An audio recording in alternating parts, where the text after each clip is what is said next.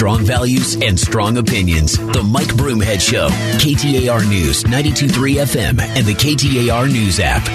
All right, some change. I, I, don't know how many, how much of a change it is, but what we're doing in Phoenix, trying to address 911 calls and mental health issues. So joining us right now is the PIO from Phoenix Fire, uh, Ali Party, and I got to write that down because I've known you as Ali Vettner the whole time I've known you, but it's uh, we got to call you by your married name. Correct. So you went all in. Not only did you join the fire department, you married a fireman.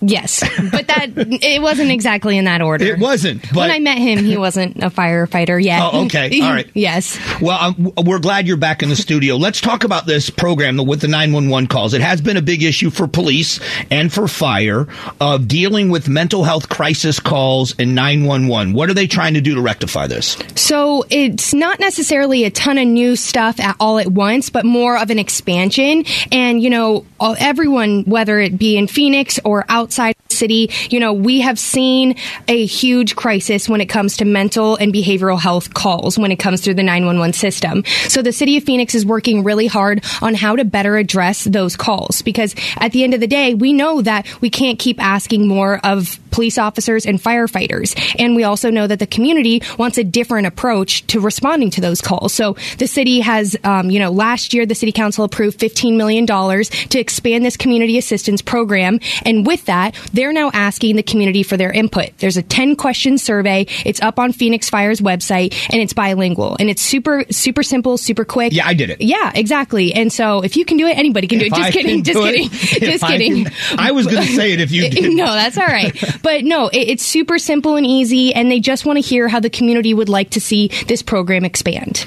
Well, the city allocated $15 million for this last year. What is, so far, what are they doing with that 15 million? What's happening? So it's quickly expanding. So they have five vans right now, and those are the community assistance, the crisis response units. So that's going to there's there's five vans. That's quickly going to go to ten, and then on top of that, there's going to be nine other behavioral health units. So that's going to have you know the actual you know trained professionals on those. A lot of the time right now is volunteers, and they're trying to hire caseworkers and social workers to better handle these calls. And we talk about the dangers, and not everybody that has a mental health crisis is dangerous, but sometimes these are dangerous situations. We talk about the dangers of policing, or at least I do quite a bit.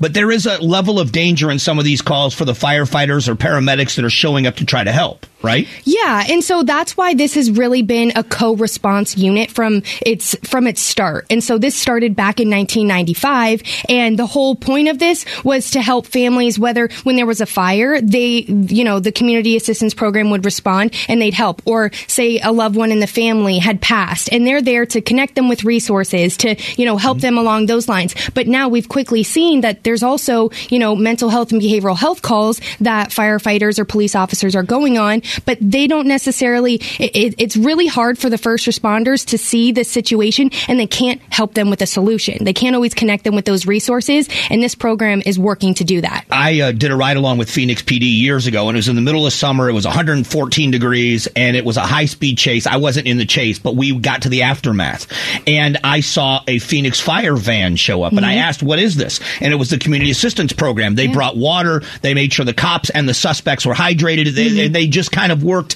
in conjunction with law enforcement to make sure that everything was taken care of at that scene. Yeah, it's very multifaceted. They have a ton of different stuff. You know, I was with them yesterday. I saw them open up the back of their van. They have teddy bears in there. They have, you know, bottles of water. They have, you know, swag pack kits for kids, you know, with Phoenix Fire stuff. They're there to uh, be that overarching umbrella, you know, helping the community, but it goes so far beyond just, you know, helping when there's some type of crisis. They're they're there for so many different things. With the with the crisis management part of this, and with and part of this survey is now that we know and we're learning so much more about mental health and mental illness and how this can happen.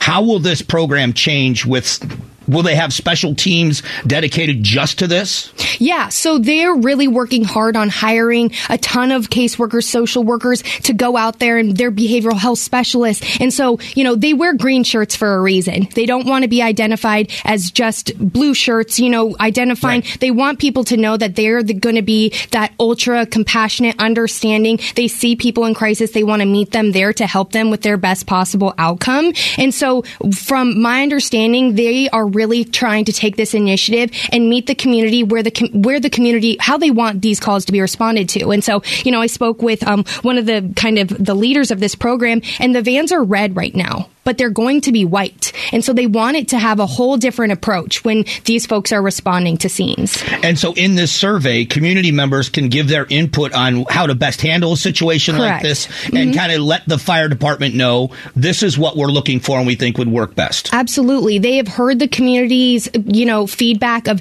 they want things to change with 911 health, you know, behavioral health call response. And so what better way than to literally ask the community and, you know, like we said, there's 10 questions. It's multiple choice, if you will, in the sense of, you know, if you or your loved one or a family member was experiencing a mental health crisis, how would you want 911 to respond? It'd be, you know, police, fire, police and fire, police and behavioral health, and vice versa. And it gives you all these different options. And there's also different little text boxes for you to elaborate on what you would like to be seen or what you would like to see in this in this program. And you know that survey, it's active now. It closes at the end of April. They're obviously, you know, they want to get the community's feedback, but they also want to start implementing some of these changes sooner rather than later. So that survey does wrap at the end of April. What? Where's the website? What's the web address? Phoenix.gov forward slash fire. So it's at the top of the fire department's page. You can't miss it. It says take CAP survey, and it's again, it's available in both English and Spanish. I appreciate you coming down.